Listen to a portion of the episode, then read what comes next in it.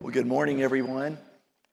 It's so good to be here. I'm just so honored to be back in this place and preaching in this space and um, to receive this wonderful honor. I am just humbled by it, and I'm just so thankful for the privilege to be here. I want to ask forgiveness uh, for my voice right at the front end. Last weekend, over the uh, weekend, we did 10 services, and my voice has not recovered from that. So, contrary to pro- popular opinion, it's not puberty, it's preaching. So, I want to say that on the front end. But I'm just really honored um, to be here in this space. In fact, I was thinking the last time I actually preached from here, it was in 1996. And it was in a doctoral preaching class with Dr. Ellsworth Kalas. And the, the atmosphere in here is very different from that class on that day, if you know what I mean, to be in a preaching class. And uh, a few weeks ago, I quoted Dr. Kalas uh, at our church in South Florida. And when I did so, they put a big picture of him on the screen behind me. And I told my wife later on, I said, I found it both comforting and intimidating at the same time that he was behind me. So I'm just honored uh, to be here. And before I go on, I just need to say just a couple other words, just a personal privilege. I just want to honor my wife uh, in this place as someone who is not uh, a complementarian, who is an egalitarian. If you know me, you know that our church would only have about eight people in attendance were it not for my wife. She is the wisest person, uh, um, a person in ministry uh, as a female I know, and I just want her to stand. And would you just honor her one more time? And it's, of course, good to be here with Brandon and with Haley and with Trevor and with Eric. Uh, one other person, too, I want to speak to is here this morning, and I'm honored to have him. He has been across the years for me. Uh, my relationship began with him as a pastor or as a, as, as a professor, but over the years, he became a pastor, a confidant, a counselor, a dissertation mentor, and in almost every other capacity. He's a tremendous person who speaks into my life. And I'm talking about Dr. Burl Dinkins. And Burl, would you stand and would you honor this great man of God?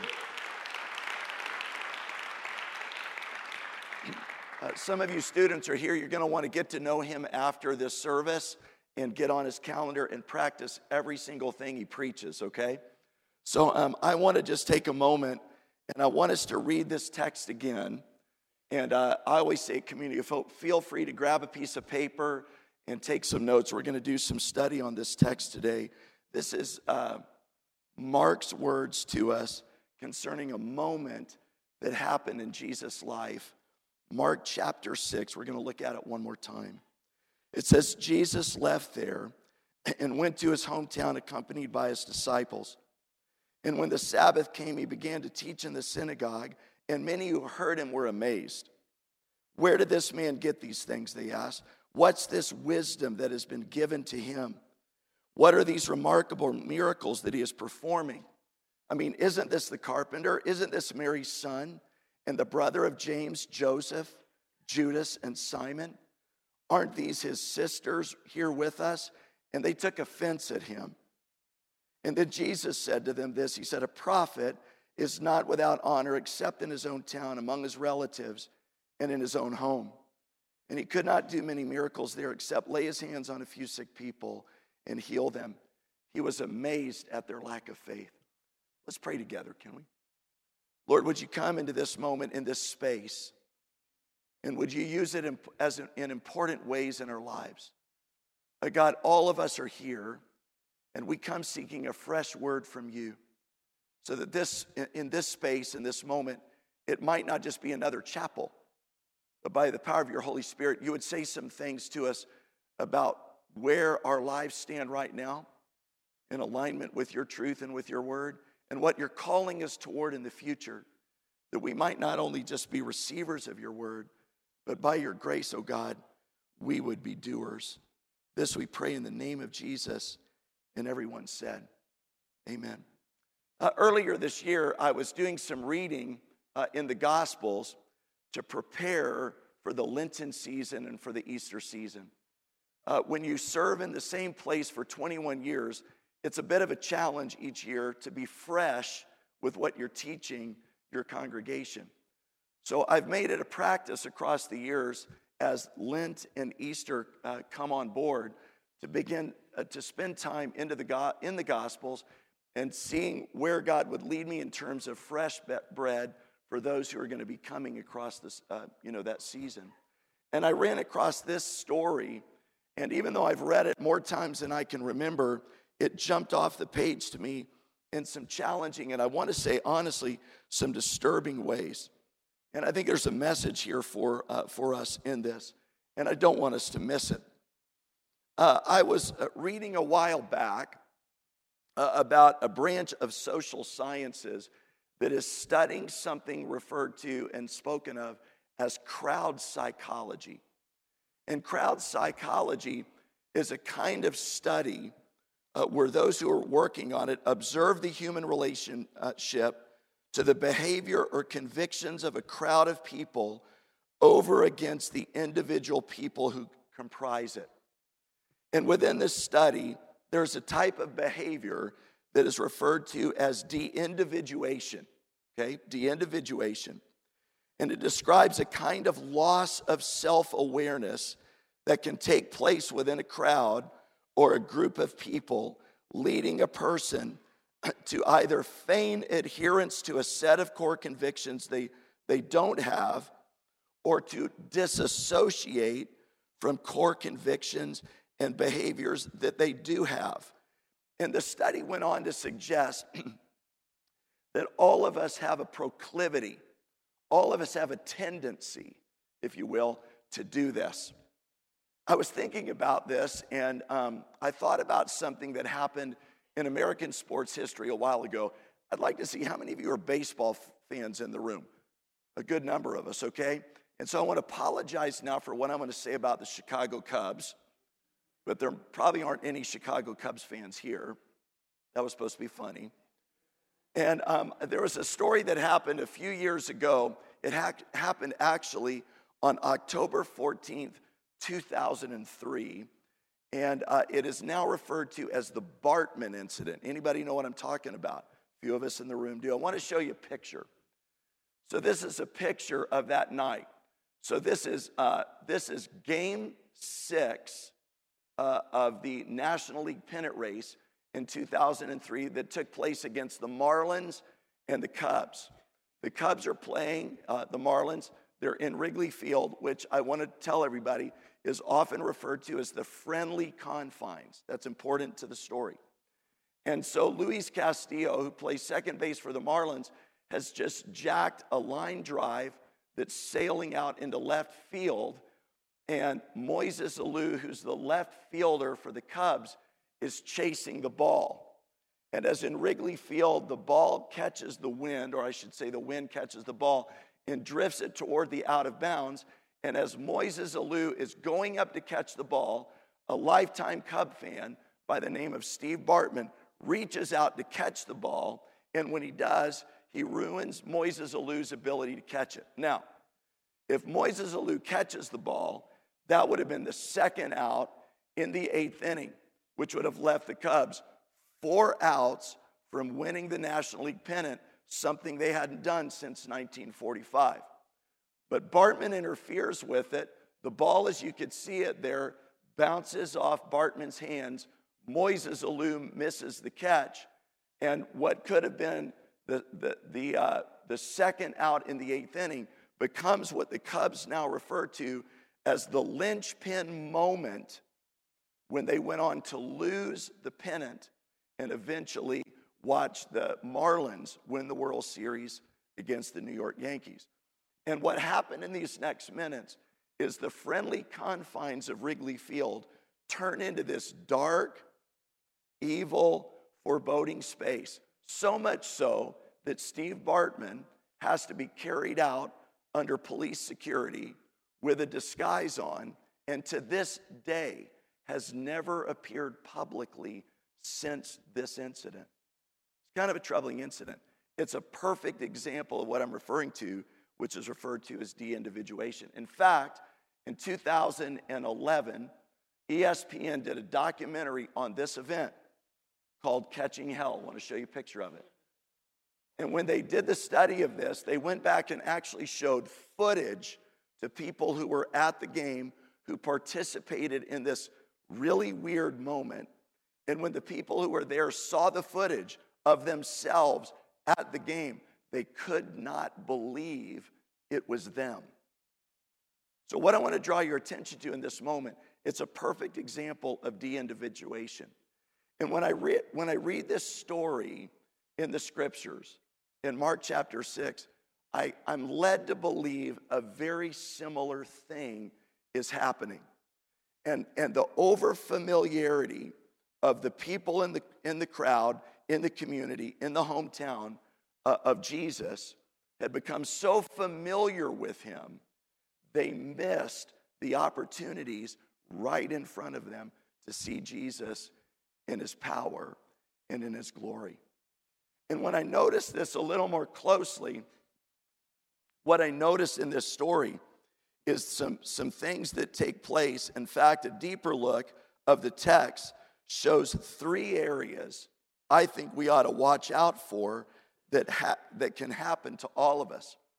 Because I think when you come to a seminary and when you prepare to embark into Christian ministry, if we're not careful, it is our over familiarity with Jesus that can actually take us off course of his intended purpose for our lives.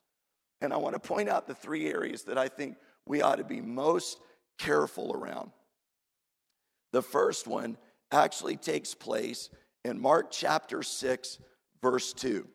And I want you to notice there what happens. So, Jesus, this is at the beginning of the story. The story's unfolding. It says Jesus leaves his hometown. He's accompanied by his disciples. But notice what happens in verse 2. It says, When the Sabbath came, he began to teach in the synagogue, and many who heard him, it says, were amazed. And uh, going on, it says this Where did this man get these things? They asked. What is this wisdom that has been given him? And if you're taking notes, here's what I want you to write down. I just want you to write down the word wisdom. And you'll notice there in this text, this is the challenge. This is the question right here. They're asking, What is this wisdom? And a simple reading shows us that their overfamiliarity didn't give them the uh, necessary openness to hear and to see Jesus and to understand the deeper truths that he was living and teaching right in front of them. The word that Mark uses here is the word ekplesso. And it means this it means they were incredulous. So when it says they were amazed, they were amazed, but not in a good way. They were amazed in a negative way. And I think we should take note of this in terms of what the scriptures are wanting to communicate. I think when I think about seminary, I think this can be a place that if we're not careful, that this can happen to us. And all of us, I love what uh, my associate says. Pastor Trevor talks about uh, uh, somebody speaking into his life. And this is what he said about seminary. Said, Seminary is the place where you're going to dig a well that others are going to drink from for the rest of your life. So we want to be careful how we're doing it. I want to tell you the first time I became really connected with us. Uh, it happened actually in Royal Auditorium. It was the fall of 1985.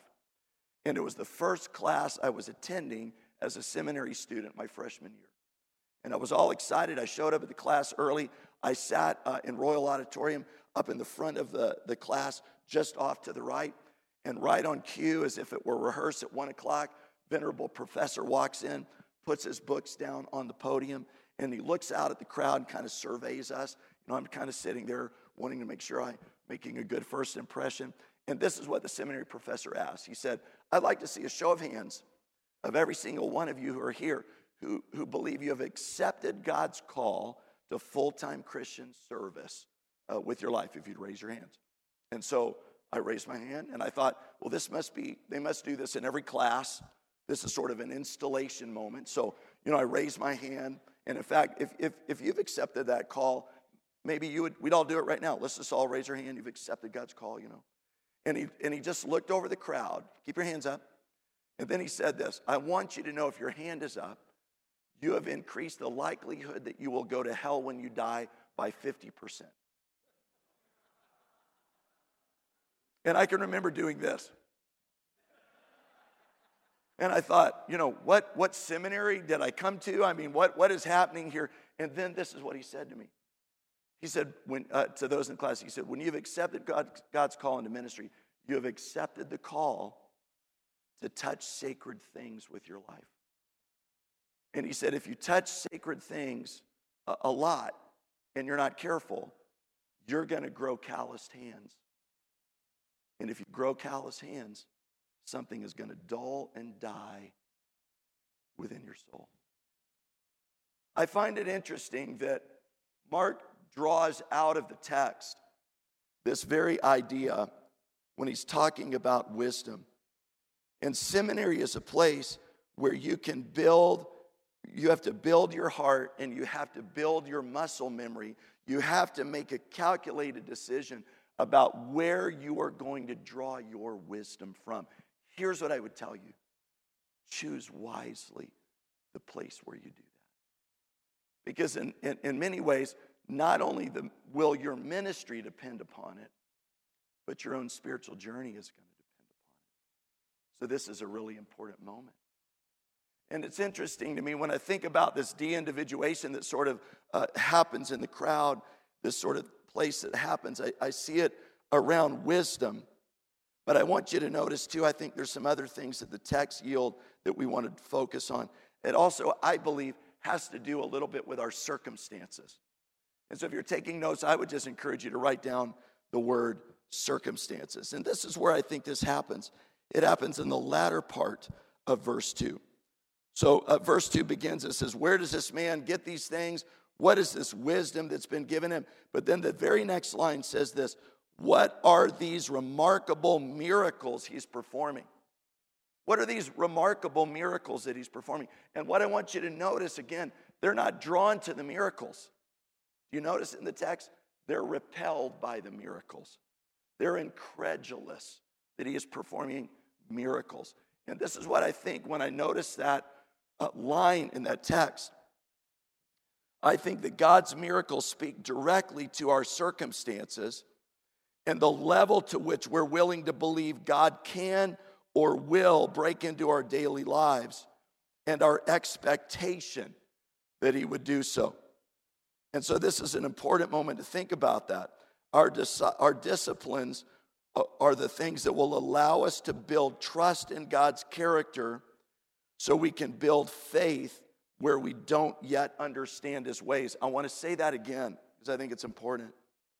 Our disciplines will allow us to build trust into God's character so that we can build faith into our lives where we don't yet understand his ways. Now, if you look at this story, you'll notice the only other time the word miracle is used, it's used a little later in verses five and six. And in fact, when I read this verse, I often think really it's one of the saddest verses in all of the New Testament. Verses uh, five and six says this He could not do any miracles there except lay his hands on a few sick people and heal them. And notice this it says, he was amazed at their lack of faith. I don't know about you, but I think we should take notice every single time the Lord of creation says he's amazed. We ought to take notice of that, either for good or for bad. Anytime Jesus is amazed, we should rise up and take notice of that. And the word, the translation of that word right there is the word thaumazo, which literally translates this He marveled at their lack of faith. I think it would take something to get Jesus to the place where he would marvel at somebody's lack of faith. And when I look at that verse of scripture, it just to me, it's one of the scariest verses in scripture. A few months back, uh, I was talking to someone in our church that they had reached out and said, Hey, would you have time to have a cup of coffee? And as one of the things pastors do, we drink coffee and we meet with people. And I said, Absolutely, love to, love to, to meet with you. And as I was meeting with this person, they were, they were at a moment where they were in a faith struggle. And they were in a moment where they, were, they weren't sure that they believed any longer the reality of the scriptures. They believed that Jesus, you know, was who, who he claims to be. And they were just in this moment of a crisis of faith. But as, as they continued to talk, I began to notice that their circumstances, watch what I'm going to tell you here, had, had, had begun to outpace their discipline around knowing who Jesus is. And I told him, I said, I really don't think you're having a crisis of faith. He said, What would make you say that? I said, Because the way you're describing your circumstances, it's just clear to me your circumstances have outpaced your awareness of who Jesus is. I said, In this moment, quite honestly, you're living off the residue of your remembered religion and your inherited faith. And I said, in, in essence, really what I think, you have adolescent faith, but you're facing some adult circumstances, and they're in a different space. And you, it's up to you to kind of right size that equation. And really, this is what I kind of think Jesus is speaking to in this moment, and this story is speaking to. And I think what Mark is trying to communicate to us is that we've got to step up so oftentimes in this way. One of the, I think this is one of the saddest moments in Scripture. And I want you to notice this. For years, I've read this story and I thought, well, gosh, it just meant that Jesus, in all that he was praying for people about, miracles were not happening. But I don't actually think that's what Mark is saying. Notice what Mark is actually saying. Just read the text very clearly. People weren't showing up asking for miracles. He could do so few miracles because so many people came and asked him for a miracle. It wasn't that he wasn't willing, it was they didn't come. They didn't show up. They didn't ask. You see, it's really an important moment for us to keep our faith fresh.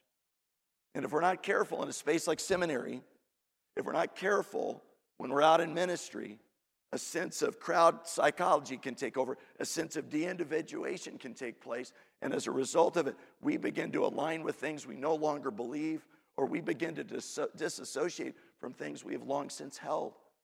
It's a challenge and it's a concern. And I notice that in one other area I want to just give to you real quickly. Not only does this happen, I think, with respect to wisdom, and not only does this happen with respect to circumstances, I notice and believe that it also happens with respect to Jesus' lordship. And this is also a part of the story.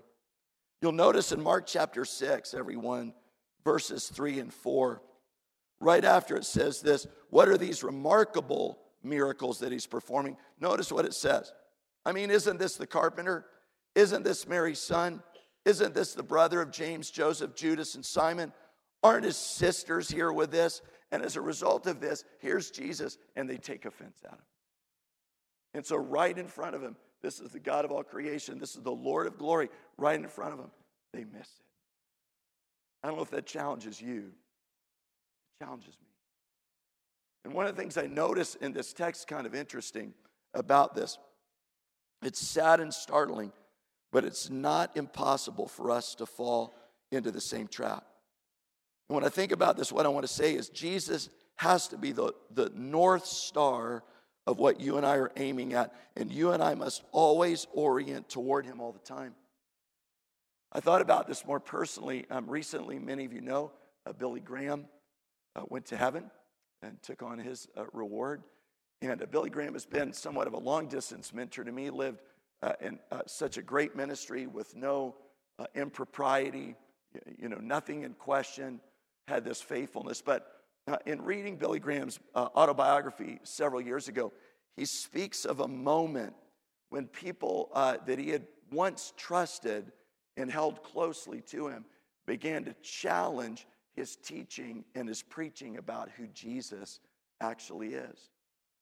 And it, and it created a moment, if you will, of a crisis of faith even for Billy Graham. And Billy Graham tells this story in a very moving way. And he says, um, one evening when it had reached sort of its zenith and it was at its height, and he was really at this moment where he was going to have to decide that Jesus is just who he claims to be in the scriptures or to move into, into, into this other gospel. He said, uh, Billy said, I was out for a walk one night. It was this deep moment. And he said, I took my Bible and I just sat it on a rock out in the woods in North Carolina.